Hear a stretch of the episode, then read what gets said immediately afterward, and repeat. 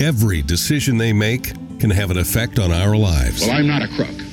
We had to push and shove our way through a crowd of several hundred Vietnamese. My fellow Americans, I've said on several occasions that I wouldn't comment about the recent congressional hearings on the Iran Contra matter. Skies over Baghdad have been illuminated. I did not have sexual relations with that woman. Immediately, there's speculation or cause for concern. This is the World Trade Center that was the center of a terrorist bombing. What difference at this point does it make? Protesters have now broken into the U.S. Capitol. This is Our Lives in Politics on the America Out Loud Network with your host, Booker Scott and Lou Basada. In August of 2021, the Biden administration decided to withdraw from Afghanistan. It appeared the decision was made really fast, without much thought. 20 years had been enough. It was past time for America to leave, and most of us agree with that. But how the administration went about it, that's going to be investigated in Congress, and it's going to be debated by us for years. The Biden administration's actions resulted in the deaths of 13 United States military members, stranded thousands of Americans, and more U.S. military partners that fought right alongside those Americans were left there for the Taliban. Now, not only was there human tragedy, but there was also a financial and strategic cost. $85 billion in American military equipment was left in Afghanistan for the Taliban, and the Bagram Air Base was just abandoned. A group of American heroes went to work to rescue those abandoned in Afghanistan.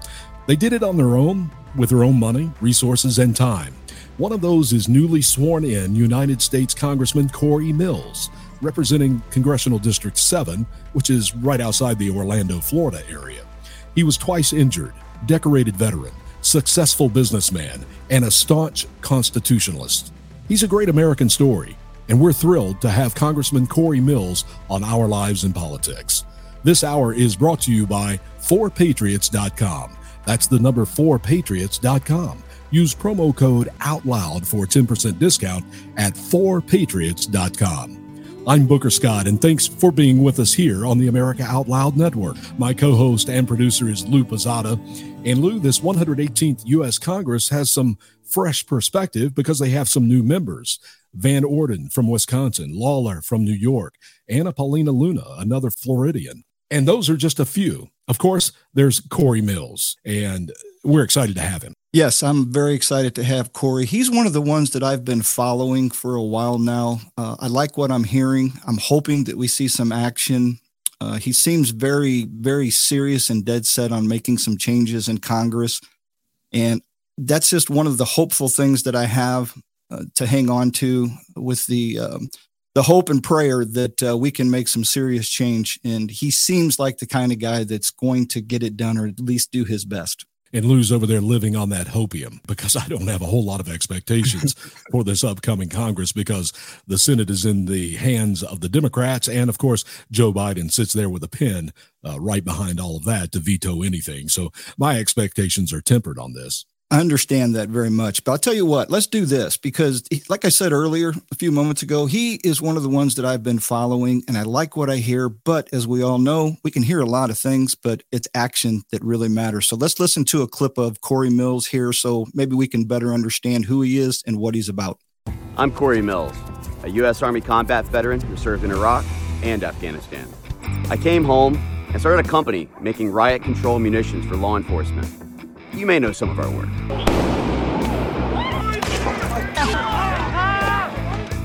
And now the liberal media is crying about it.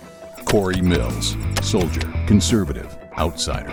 I'm Cory Mills, and I approve this message because if the media wants to shed some real tears, I can help them out with that. So now let's welcome in Cory Mills to Our Lives and Politics here on the America Out Loud Network. Cory, we, it's been a while since you and I have actually spoken before the election. So first of all, congratulations on winning and also a big congratulations on being sworn in to the 118th Congress. Welcome to the program. I appreciate you guys having me back. Yeah, it's an honor to be back with you guys, and I'm certainly going to try and make that uh, something we do on a more regular basis. Yeah, please do. And let's get it. A lot of crazy things going on um, we look to the sky and we see balloons, and I want to get into that with you. But first of all, your first impression of Congress. You're a freshman congressman from Florida 7. and you come into Congress, and the first time uh, that you're in the chambers, they're having a vote for the speaker, which lasts five votes to get there. But you finally got sworn in.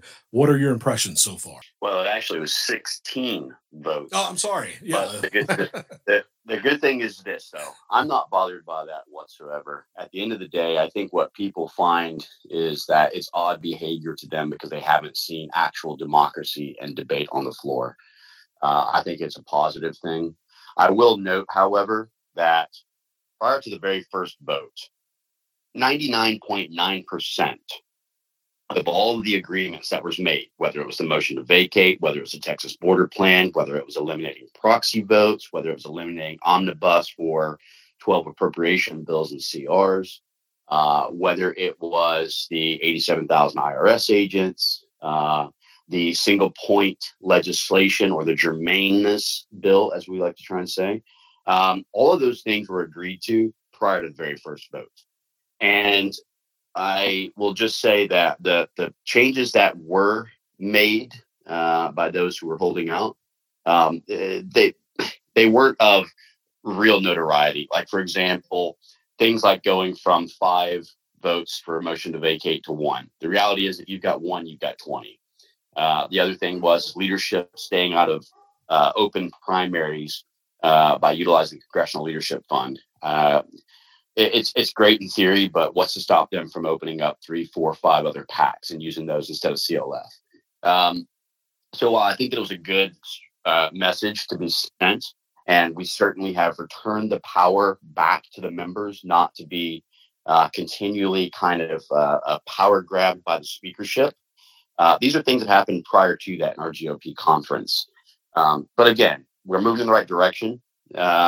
I would love to say that uh, Congress is doing amazing things, and we're, we're we're doing our best for sure to try and get us back. But we, we have to understand something: the government as a whole, the violations of separations of power, the abuse of power that has gone on, whether that's the weaponization of government, you know, in some way through the IRS, FBI, three letters, or whatever. Um, we're now at a stage where just getting us back to constitutionality and recognizing the way our founders had set up and established this nation is a victory for us. That's how far back we've digressed. And so it's it's frustrating for a guy like me where I move at a high pace uh, to come in and I have to try and feel out the op tempo and realize that things don't move as fast as they should. And as I kind of indicated earlier, you know, Congress has a 21% approval rating as far as the trust the American people have in Congress, and it's well deserved. Uh, it's certainly my goal to try and reinstill that trust and assurance that we fight for you. You know, this is about we the people, not we the minority government. And that's why, you know, for example, one of the things I do to try and separate the difference of understanding public service and private uh, personal enrichment is I donate 100% of my salary every quarter to a woman, child, or veteran charity selected by my district. I don't make a dollar while I'm here. I won't buy, sell, and trade stocks. Neither will my wife. Not neither will uh, any of my direct family or anyone who works in my office if they want to continue to work in my office. We have to get back to being statesmen. We have to get back to understanding what it is to have public service. And you know that's what I'm really striving to do is to help to get us back to constitutionality and what the republic was really about. And you know, Cory, I agree with you about the uh, process for voting for Kevin McCarthy for Speaker. I was glad to see it. You know, the Congress has been really on a vacation working from home because of COVID uh, for the last two to three years. So it was refreshing for me to see the process again because it's been a while. But let's talk about something that you just mentioned: uh, stock trading. Uh, you know, this yes. this seems to me like it is a bipartisan issue. You have Elizabeth Warren on one side that is for it, and you have a lot of we, we, we refer to her as Senator Pocahontas. I didn't want to do that, but yeah, you can go ahead and do that. So wh- why can't something like this get done? Well, it will. There's a bill coming to the floor um, that I think will receive bipartisan support that will ban this, the buying, selling, and trading of stocks. Uh, I think that this is something that we will see here in the next, uh, if not the next session, the one uh, coming up to that uh, as well as I've supported Ralph Norman's bill uh, to try and push for term limits in Congress. Um, there, there's quite a few things. i have co-sponsored a bill with Congressman Greg Steube uh, that will allow to ban the purchasing of American lands by foreigners so that China could not purchase any further land. And we should utilize, in my opinion, something called eminent domain that actually allows us to take that land back. Uh, so there, there, there's a lot of things uh, which I know uh, you're a constitutionalist. Um, you understand the significant importance of these types of things of not allowing uh, members of Congress to be compromised in any way, which we do have a compromised Congress. Uh, and I'll, I'll, call it out on both sides. I mean, look, we've got people who are buying, selling, and trading stocks on both sides. It's not just uh, Paul and Nancy Pelosi or Absolutely. Uh, yeah. some of the others. It, it's on both sides. We need to recognize that uh, as the American people. So, uh, well, we I think that's gonna it's gonna definitely happen this 118th Congress, and I know that there's many people pushing for the bill to hit the floor. You know, Cory Thomas Massie said the beginning of January, I believe, he said there's going to be two types of bills you're going to see from the Republicans in the 118th Congress. And it, one of them is going to be messaging, and then the That's other right. is going to be bills that we can actually pass. You recently did uh, HR 863, which ends sexualization of children in schools. Is that one that's messaging for 24, or is that something that can actually get passed?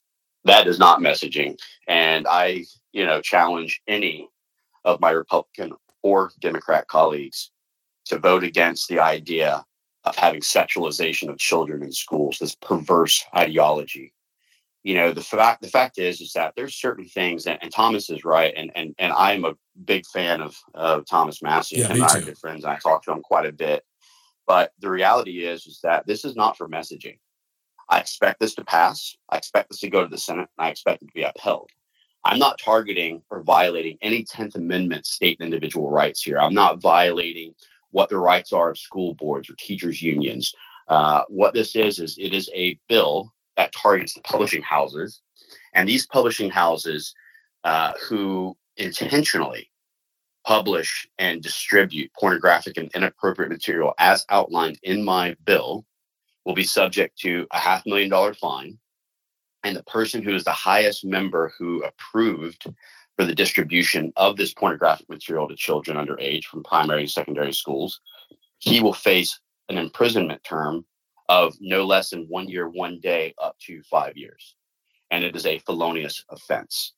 We need to protect our children. This is not something which is about politics. This is not a Democrat, Republican, conservative, socialist uh, idea. This is an America versus anti America. We have to stop the culture war that has been launched against our society and the fact that our children are being targeted. So uh, I have quite a few co-sponsors on this. Uh, I am looking for it to very quickly move through uh, education and workforce uh, as well as through judiciary. This has to go through too, since it does have criminal penalties and it does uh, apply and it's applicable to education. But I'm very serious about fighting for this bill, and I will continue to fight it time in and time out, no matter how long it takes me to get this approved.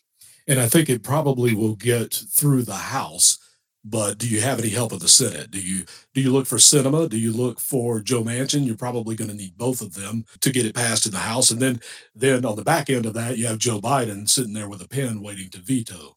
Uh, does well, it, does again, it get though, through those? I, I, I, I think it does. I, I challenge. I think it's it, it's one of those where if anyone, and I will be the first to start calling them out on social media and on the news, anyone who votes against the idea of protecting children in school from these perverse ideologies. I mean, you literally have kids who are being taught homosexual oral sex at the ages of eight years old through some of these books like Genderqueer. You have other things that are in cartoon form and fashion that is sexually implicit and completely inappropriate for even those in the secondary schools. Look, at the end of the day, the only people who should be teaching their children about sexualization or uh, the birds and the bees, as we used to call it, is their parents. This is a parental right. I asked my schools to focus on curriculum. You know, let's focus on bringing civics. Let's focus on being able to write in cursive, which many schools can't. Let's focus on arithmetic and real curriculum, not on the indoctrination through critical race theory or trying to push the 1619 project or sexualization. That is not education. That is indoctrination. And those are two very different things and we have indoctrination all the way up through our institutions at colleges and universities too and it seems and like military academies yeah absolutely right now we do and i thank you for that bill and we'll watch that hopefully it will get through the senate and uh, also Joe Biden will eventually sign it. And if not him, maybe someone after the 24 election can. I want to get into China. I want to get into balloons. I want to get into a lot of different things. But I also want to take you back to August of 21 when Joe Biden leaves Afghanistan. And he leaves Afghanistan with $85 billion worth of military equipment paid for by America. And he leaves thousands of Americans in Afghanistan, not to mention all the uh, people that had helped our military, U.S. military, over the years in translators and things like that. He just left them high and dry for the Taliban. And it, it was left up to people like you who donated their time, their resources to start getting those people out. Can you talk a little bit about that? Yeah, so you're exactly right. Not only did he uh, leave thousands of Americans to die at the hands of not just the Taliban, but ISIS, Khorasan, and the Haqqani network, but he left them as the most well equipped, well prepared terrorist organization in the world with almost $86 billion in weapons, armament, cash, uh, you name it. And, you know, when, when my team and I went over, um, our team ended up conducting the very first successful overland rescue that had ever been conducted. And uh, we pulled a mother and three children who were born and raised Amarillo, Texas natives. And we watched firsthand how the Biden administration, on multiple uh, attempts, three different attempts, tried to thwart our efforts.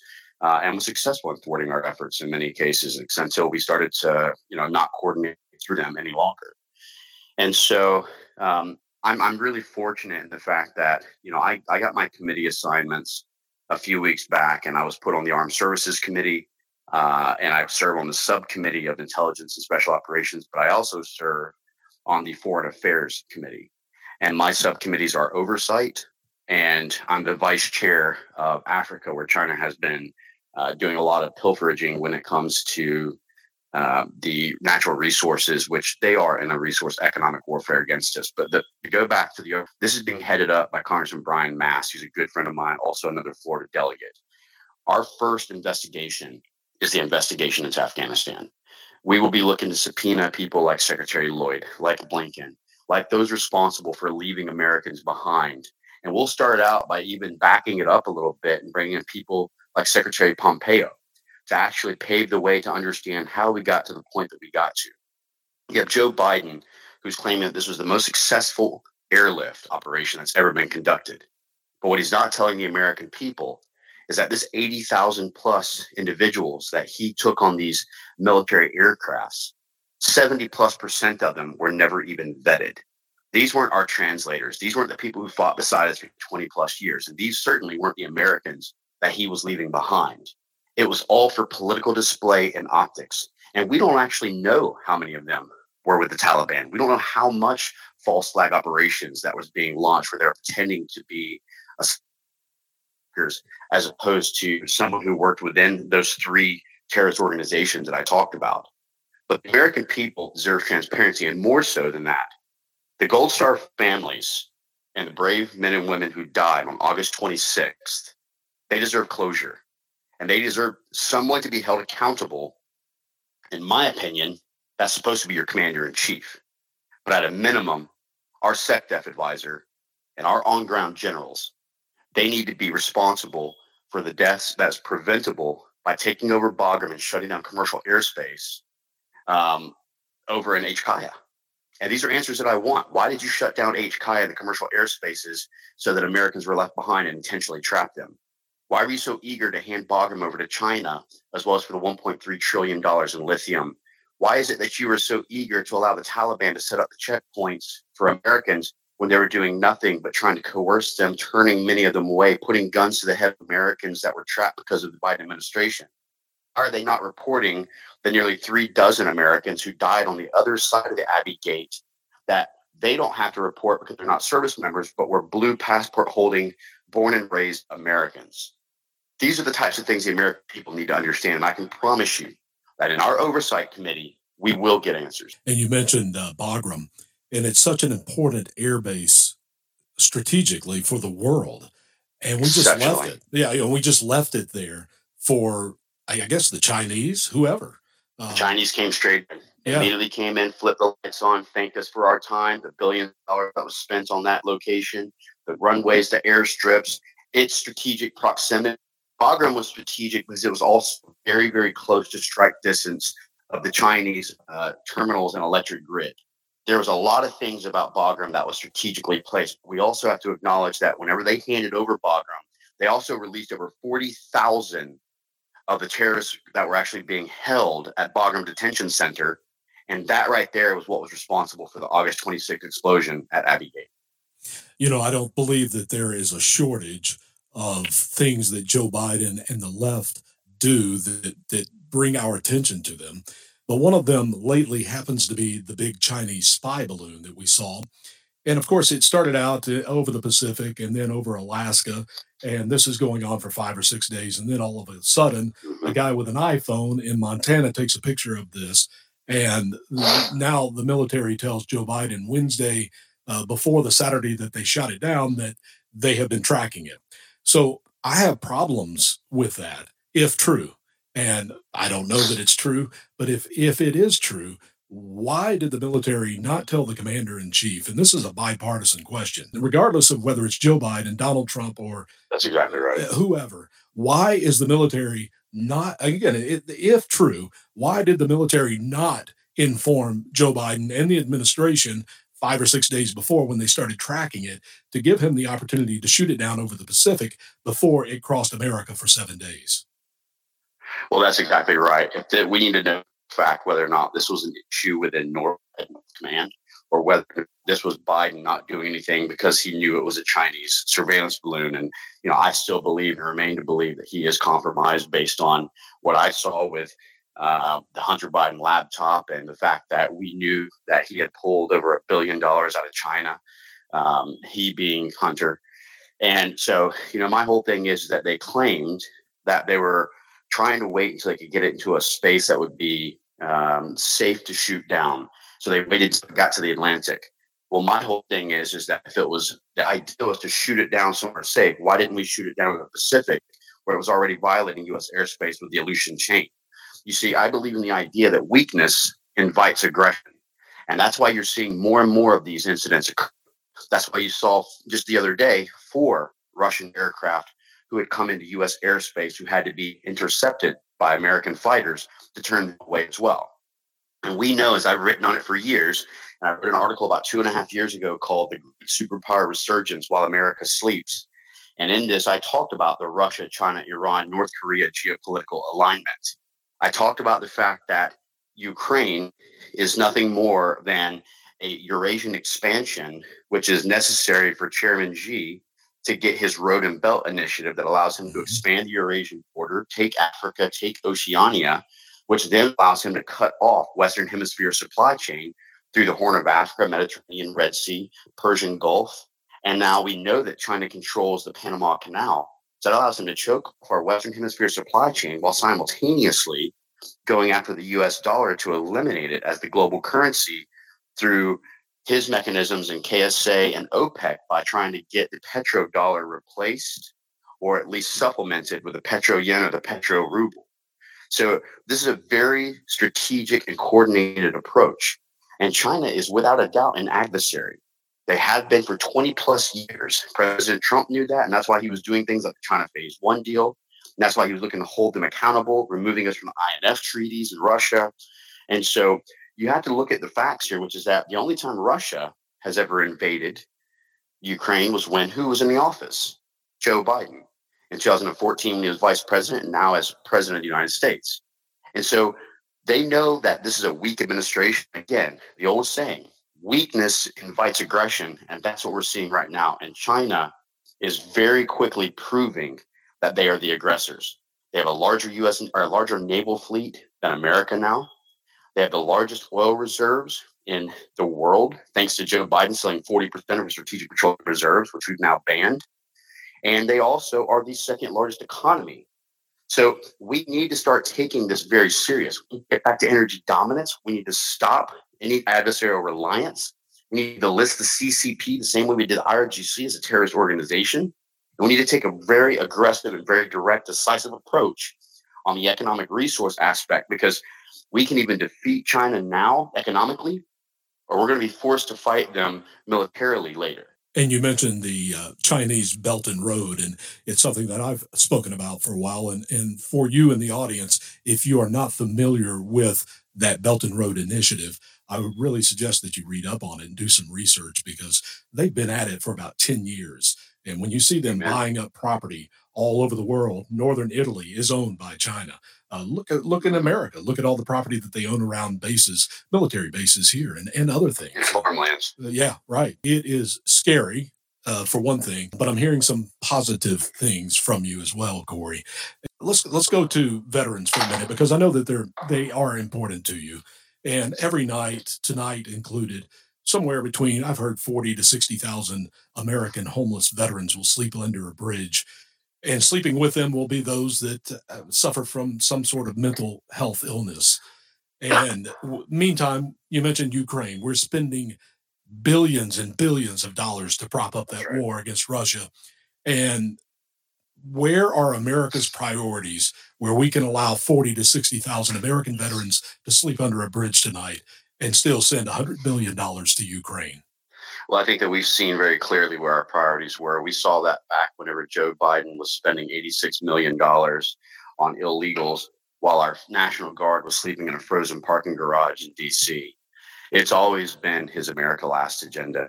The reality is this if we're so surplus in cash, one, we wouldn't have 32 trillion in debt. But if I'm going to have debt, I'd rather that be spent on the American people. I'd rather that be spent on securing our borders. I'd rather that be spent on mental health research and development to help to get more awareness of these issues that many of our veterans and many Americans face. I need to understand why we always have money to send to foreign nations to prop up and to help out their people when we're elected officials by our people. We're elected by the American people, not by the Ukrainian people, not by the Afghan people, not by whomever. So our first priority should always be to protect the homeland and protect the American people here. We should be getting our cost of living under control, our fuel costs, which can be very easily done by trying to get around the, the bureaucracy of EPA and building the first refinery since 1976 by getting us not just energy dominance, but making sure that we're so dominant as a nation from an energy perspective that instead of giving the hundreds of billions of dollars in international aid, we give reliable, cost effective energy. You see, I am not pro Putin or pro Xi. I recognize him as an adversary. But one of the things that Putin has done very well is that he actually got Germany completely reliant upon Russian energy. So much so that they were actually scared to make any action whatsoever, even after the the violations of sovereignty that was actually done in Ukraine. Remember, NATO, the whole point of NATO was to actually be able to address any type of Russian or Soviet Union aggression when that was actually a real threat, which it still is. And so we need to start taking some of this as examples and start actually treating the American people the way they deserve, not making them a secondary thought as we think that buying our diplomacy through these hundreds of billions of dollars is going to work or you know trying to think that these international and us aid programs are in some way advancing the american diplomacy abroad. It's not. I have been a part of those programs. I've seen the waste and abuse of those programs. I have seen where the same people we're given $800 million to will say chant death to america. I wouldn't be given that $800 million to repurpose old commercial buildings to be small, affordable little rooms for our veterans to get them off the streets. This is the problem that I have. And the issue is, is that again, Congress goes slow in its ability to act. And this is something that I'm having to adjust with as someone who doesn't let weeds grow beneath my feet. So I'm, I'm trying to fight the machine. Um, I, I, anyone who's listening, I, I encourage you to please, you know, try and donate and support those of us who are actually in here for the right reasons, because we're not going to be liked by everyone in our in our Congress, not just the left, but also the right, because we're going to call balls and strikes on both sides. And you're going to see very quickly where the conservative America First movement, which was fractious, is going to actually bring us together more and more and more. And those who aren't on board for it, those will be the ones that are going to be left out high and dry. Hey, Cory, I see a lot of disputes going on on the American First conservative side you know, it comes down to Trump, DeSantis, and people having that conversation, which I think is way, way too early right now. And I do too. What what can what can we do? You've talked a lot here on this part of the program about what you are willing to do and what you're going to try to accomplish. But there are millions and millions of us out here on the sidelines that need to get active. How do we get active You other, know what? You're other right. than donating?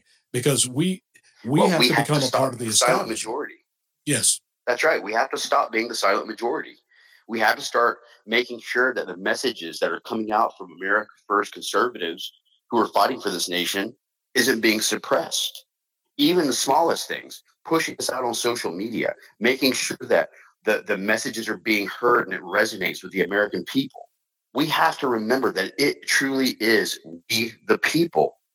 Our government is here to serve us not to restrict us or overregulate us or prevent us from living our lives or reach into our pocket over our $601 Venmo pay.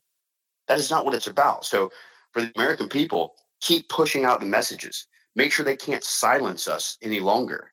And that's really the big key. If you can donate, donate. It has not to be currency. Maybe it's your time. Maybe it's knocking doors. Maybe it's getting more active in the Republican Executive Committee within your actual counties or the federated clubs or Liberty Caucus or the Republican assemblies.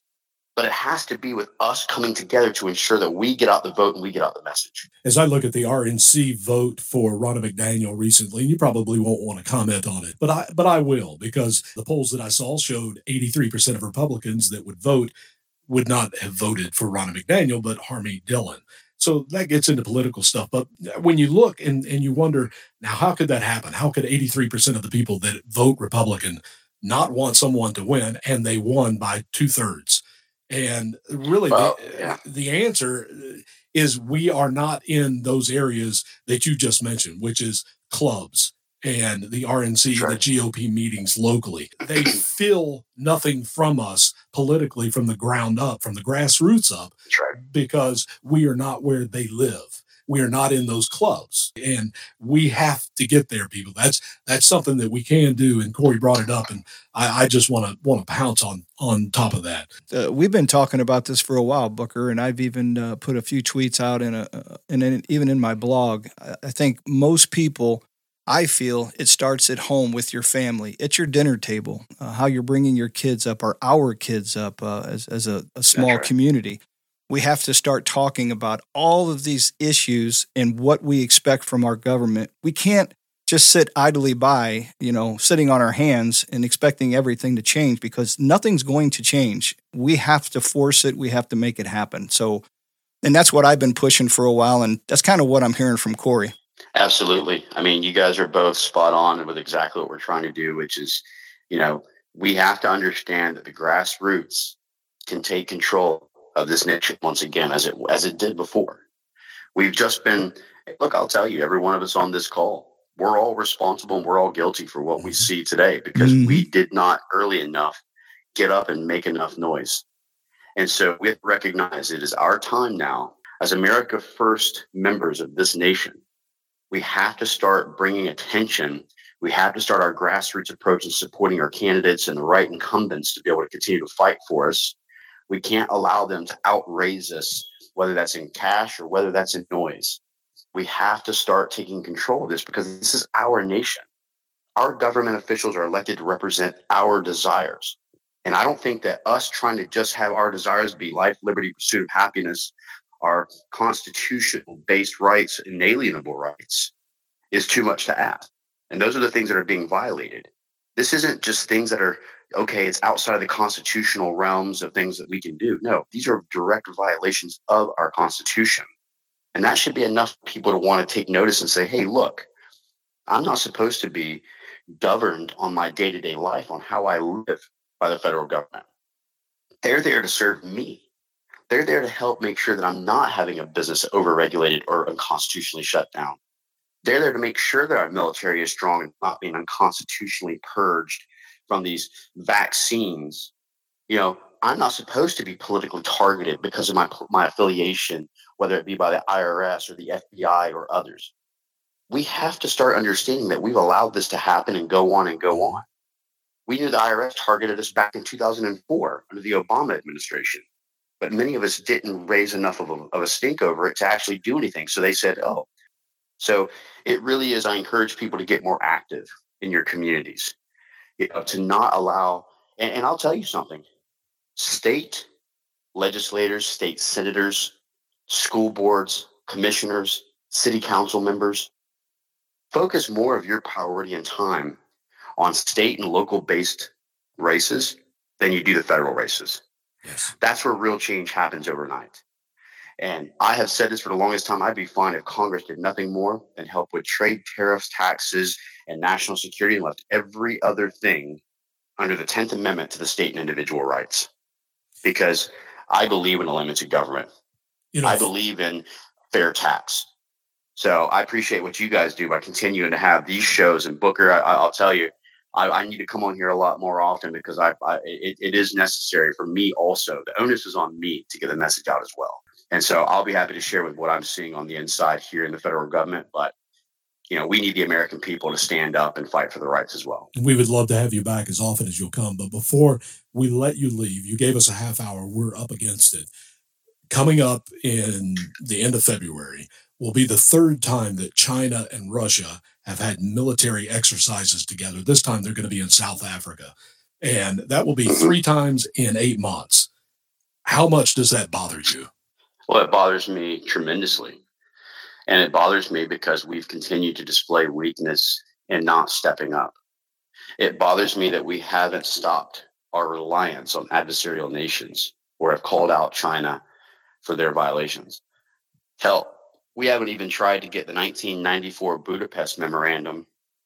That was an international agreement signed by the Federation of Russia, America, the UK, Northern Ireland, and Ukraine, brought up in international courts we haven't tried to hold China accountable for the human rights atrocities against the Uyghur or the human rights violations and crimes that are being committed by the Russians. This isn't just about kinetics. This isn't gun to gun, bomb to bomb, bullet to bullet. Warfare has evolved. We are involved and have been for decades in resource, economic, and cyber warfare, cultural warfare, propaganda, misinformation warfare, all the things that America has failed to address time and time again. And when we fail to address those issues and the wolves smell that we're prey, of course they're going to come knocking around at our doors. So I think that we need to take again that Reagan peace through strength stance. We have to show them that we're that we're not divided, that we are decisive, that we will take the appropriate actions to protect and guard America. Well said. Cory, thank you so much for uh, sharing this half hour with us. And I know you've had briefings on the balloons. I know you can't talk about it, but should we keep looking up to the skies for balloons? Well, unfortunately, I wouldn't be uh, surprised to see more. Yeah. Again, I, I know I have beat a dead horse here, but uh, weakness invites aggression. They're going to continue to test that. They're going to continue to try and look at whether or not this is what I have been saying, which is a vulnerability assessment. That was what that first balloon was about. You know, they were basically seeing how far, at what altitude would they be detected, what was our mitigating uh, threat measures, uh, how would we handle these types of things diplomatically, militarily, etc. What's the economic play on this? You've got a four hundred thousand dollar rocket knocking down a sixty thousand or a hundred thousand dollar balloon, et cetera, et cetera. There's a lot of things that went into this, and when we allowed it to, to basically traverse the entire United States, that was a sign of weakness and why we're seeing more balloons pop up. Hey Cory, keep fighting and keep us yes, informed. Sir. We really appreciate you coming on this on this show, and and, and we'll keep an eye on you. And hopefully, uh, HR eight sixty three makes its way all the way through the House, the Senate, and Joe Biden actually signs it. That'd be awesome. Well, we're going to keep fighting, Booker, and I appreciate all that you're doing. And again, to all the listeners out there, uh, you can follow me at Cory Mills FL, but you can also go into our website at millsforflorida.com uh, we need you in the fight as well with us. And you know, Cory mentioned something a couple of minutes ago about a blackout. It could happen. You know, national security experts are warning that our aging power grid is more vulnerable than ever. In January, marked the third time a power station in North Carolina was damaged by gunfire. Authorities are saying the attack raises a new level of threat and they're checking the grid right now for vulnerabilities. And what they found is nine key substations. And if these substations are attacked, power could be knocked out from coast to coast for up to 18 months. A blackout lasting not days, but weeks or months. Your life would be frozen in time right at that moment. Lights all over the country would go out, throwing people into total darkness. That's why having your own portable solar power right now is more important than ever. With the Patriot Power Sidekick from 4Patriots, you get solar generator that doesn't install in your house. It's quick, easy, portable, and on the go, and you can use it outside or inside. It's small, it's only the size of a lunchbox, and it's very powerful. Powerful enough for your phones, medical devices, or even that mini fridge. It comes with a free solar panel, free shipping, and the best part, unheard of 365 day satisfaction guarantee. Not only that, right now, you get 10% off your very first purchase for just typing in the code out loud at checkout. Just go to 4patriots.com and use out loud to get 10% off your first purchase of the Patriot Power Sidekick or anything else in the store. That's 4patriots.com. Use the code out loud.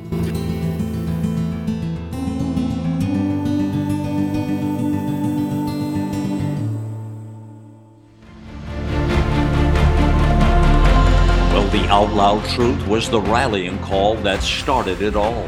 A wide spectrum of programming from world and political news to societal, your health, and cultural stories. Seven amazing years of news stories, informative podcasts, and great talk radio.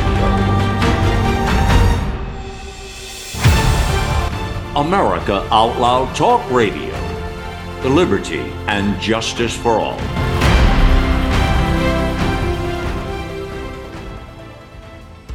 You already know Genesis plus HOCl is your best defense against viruses. But did you also know it's the most powerful weapon for eliminating airborne mold, too? Customers are raving about the Genesis Fogger's ability to tackle mold problems and the bad smells that go with them. And we all know mold is a hazard to your health. There's no airborne invader that Genesis can't handle. Visit genesisfogger.com forward slash out loud to receive a 15% discount on the Genesis Fogger with promo code OUTLOUD. With Genesis, you're ready for anything. Trouble getting to sleep and staying asleep is infuriating. Your mind races, you toss and turn, and the harder you try, the harder it is to drift off. And today's fast paced digital age makes it tougher. You're not alone. Poor sleep affects over 70% of us. The CDC even labeled insufficient sleep a public health epidemic. Advanced nutrition company Healthy Cell created REM sleep to help you quickly fall asleep, stay asleep, sleep deep, and wake refreshed. Unlike other supplements that don't work, REM sleep is not a pill. It's a gel you swallow with ultra absorption of science backed ingredients, supporting all four stages of sleep using calming herbs, amino acids, and sleep hormone support. Over a thousand reviews with an average star rating of over 4.4 proves it works. Take back your sleep. Go to healthycell.com and use limited time code OUTLOUD for 25% off your first order. Risk free. Love it or your money back. Guaranteed. Healthycell.com code OUTLOUD. Healthycell.com code OUTLOUD.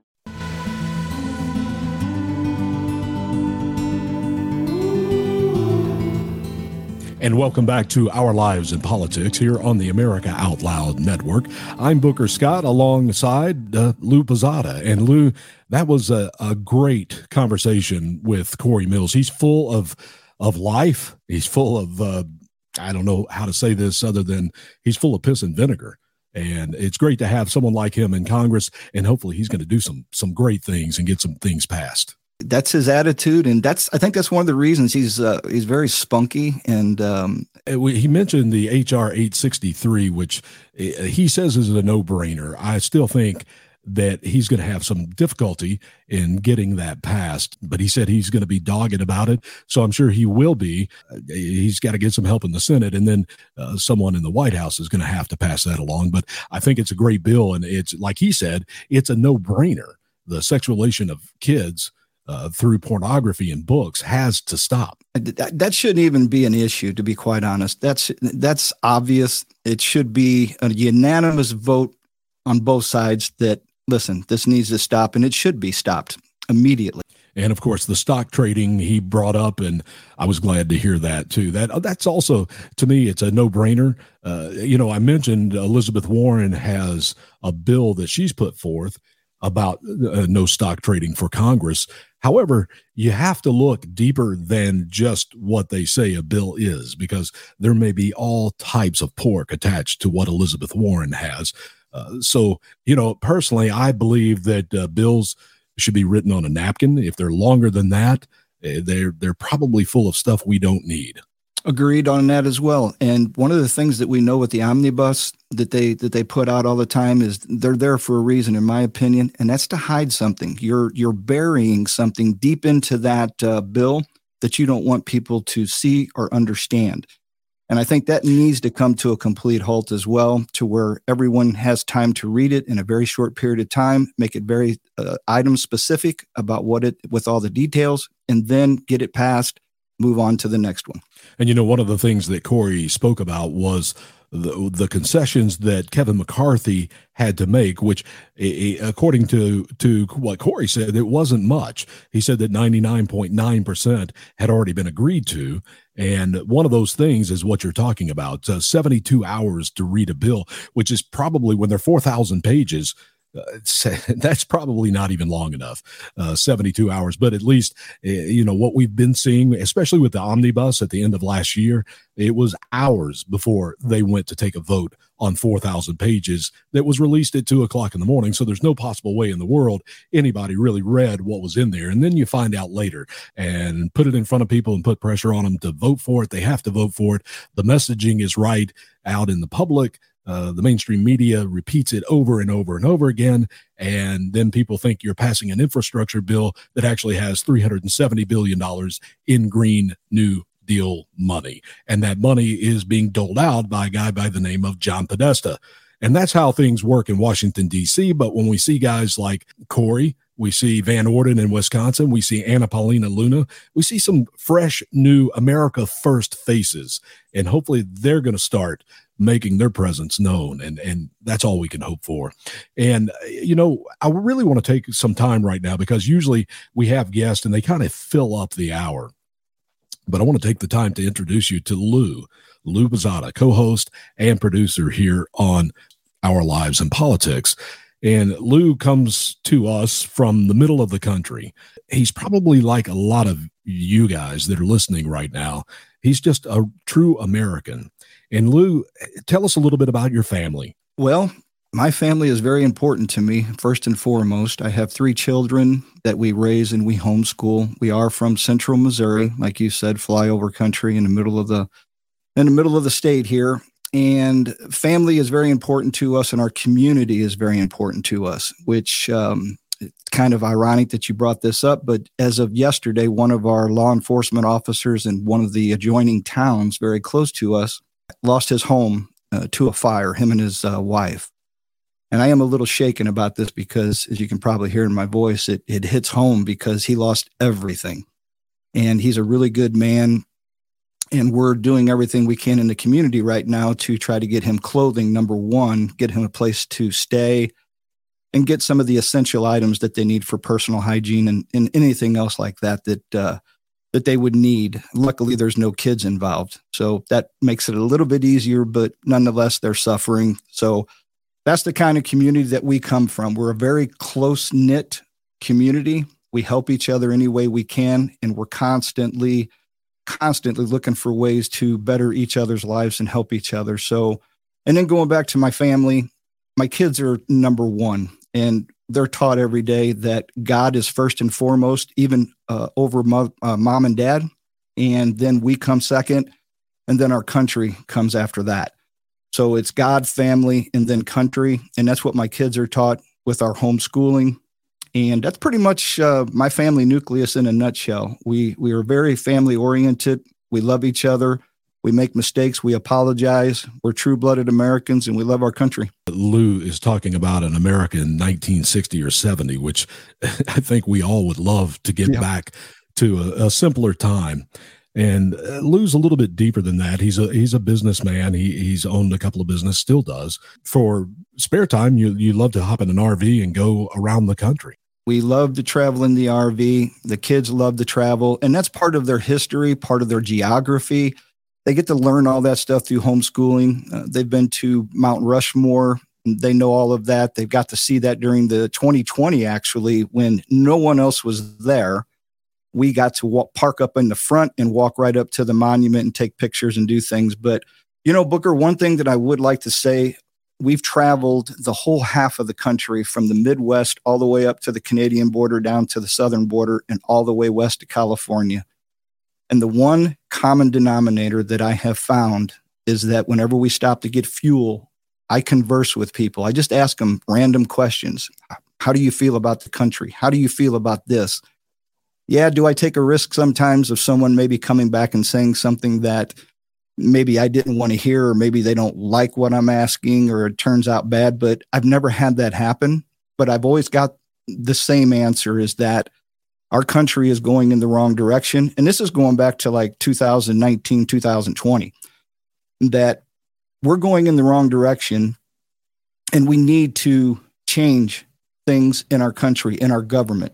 And government is the thing that I hear the most that's gone array it's it's it's just gone. It, it's not even doing its job for us anymore. And I hear that in even in the blue states out west. It just amazed me that people feel this way because I'm kind of in a bubble in the Midwest. And normally you think of someone mentions California, Booker. Uh, what's the first thing people think of? Gavin Newsom. They don't think about the people that are actually there because of the mainstream media. So we naturally bundle them all together and think they're just a bunch of blue state radicals or left or whatever it is. But that's not so. There's a lot of people out there who want this country to do well and want what's best for the country overall. And I think we miss a lot of that. You mentioned homeschooling. And uh, of course, when you're in the RV, you can still do homeschooling. Your children are what ages? They are eight, six, and five. So your children are homeschooled. Talk a little bit about your homeschooling experience, what the day looks like, where do you get your resources to teach them, and what type of education they are getting. What we do with the education is they're all three, they pretty much get taught the same thing. So I guess it would be easy to say that my five year old is already learning some of the basic mathematics as far as, you know, addition and subtraction. They get the reading because we read to them constantly and then we also have different programs like there's K5 and I can't I think it's K5 something that we get learning. So we go through different programs uh, for, that we find online, and it gives us the curriculum that we need as far as math goes, spelling goes. And you can find these on Facebook. You can find this anywhere. There are people all over social media that help each other you know, when they say it takes a village, I don't necessarily like that phrase because of where it came from and how it originated. But it does take a community sometimes to gather together because there's not very many people who do homeschooling because either they can't afford to or they they they don't have the option because both parents are working. We're very fortunate and I never take that for granted that you know other people can't do what we're afforded to because we we own the businesses and we're afforded to be able to stay home and, and teach our kids. And I'd like to keep them out of the public schools and even the private schools because I don't want them indoctrinated with things that they don't need to know about yet. I will make the decision when my girls and my son learn about specific things. And that is how I look at it.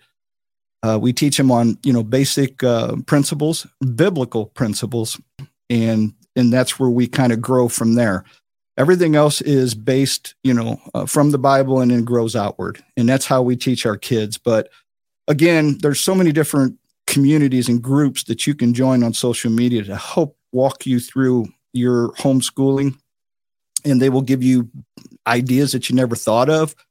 Like we help a lot of people with you know how we travel and the things we've seen. We share it with them. Uh, but it's it's a normal day. We wake up we we eat breakfast and then they start their schooling and I do a workout first thing in the morning, so I have to get up super extra early and then feed them. And then they school till about noon. And then they take a break for two or three hours. And then we go back to about a two more hour uh, school session in the late afternoon. And we do this daily. So, which again, we do this on Saturdays and Sundays, even on the Lord's Day, because this gives them the opportunity to get ahead. So, I would say that my kids are already probably learned stuff that's second and third grade, pushing into fourth grade already. So they will be ahead by the time we're finished. And I hope that answers your question on, you know, what our daily routine is like. Yeah, I want to segue into a couple of things. I want to try to tie a couple of things together here that you mentioned. One thing you mentioned your travels and and asking people Uh, about the country. And, and most people, you said, view it negatively. And then I also want to talk about school and public education because I have a daughter in the fifth grade in public school. And in her public school, she has a Bible club. Don't think that it can't happen because it does happen. Clubs are allowed. So, the way I want to pull this together is something that Malcolm talks about a lot. And it's something that Lou and I talk about as well. And that's getting involved. So, as you're traveling around the country and you see these people that continue to say our our government, our country is a mess, and they just keep saying it over and over and over again, what are people doing what steps are people doing to become involved in in it and one of those things if i can tie these two together would be through your church and your organizations to reach out to public elementary schools in your community. My church personally has two elementary schools that we go into once a week to have a Bible club. They give them a t shirt, they give them every kid a Bible, and it's well attended. And in some cases, it's the only time that these children meet God and Jesus and have the opportunity to have a Bible. As we see things in our country, we look at things like election integrity. How do, how do you deal with election integrity? Well, one of the ways that we can solve election problems is through the state legislature. That's the only way it can be done. The federal government is supposed to stay out of it. So election laws are made at the state level. So if you want to get rid of Dominion machines, if you want to get rid of mail in voting, if you want to have ID for everyone, the way to do that is put the political pressure on the state legislatures. Now, how do you do that? You have to get involved at the GOP level and the RNC meetings locally. And right now, there aren't a lot of people, especially in the America First movement, that are getting involved in these RNC local meetings and public meetings. Thank you, Lou. I appreciate you giving me the opportunity to uh, ask you some questions and join the conversation. Tell everybody where they can find you. They can find me on Twitter at Bazada Lou. I'm Booker Scott, the host of Our Lives in Politics. Thank you so much for listening to this hour on America Out Loud. This hour has been brought to you by 4patriots.com. Remember, when you go to 4patriots.com, use the keyword, the promo code Out Loud. That's one word, Out Loud, at 4patriots.com. Remember, salt without flavor has no value. It's thrown on the street to be stepped on. And you are the salt of the earth, so be salty. You've been listening to Our Lives in Politics with your hosts Booker Scott and Lou Basada.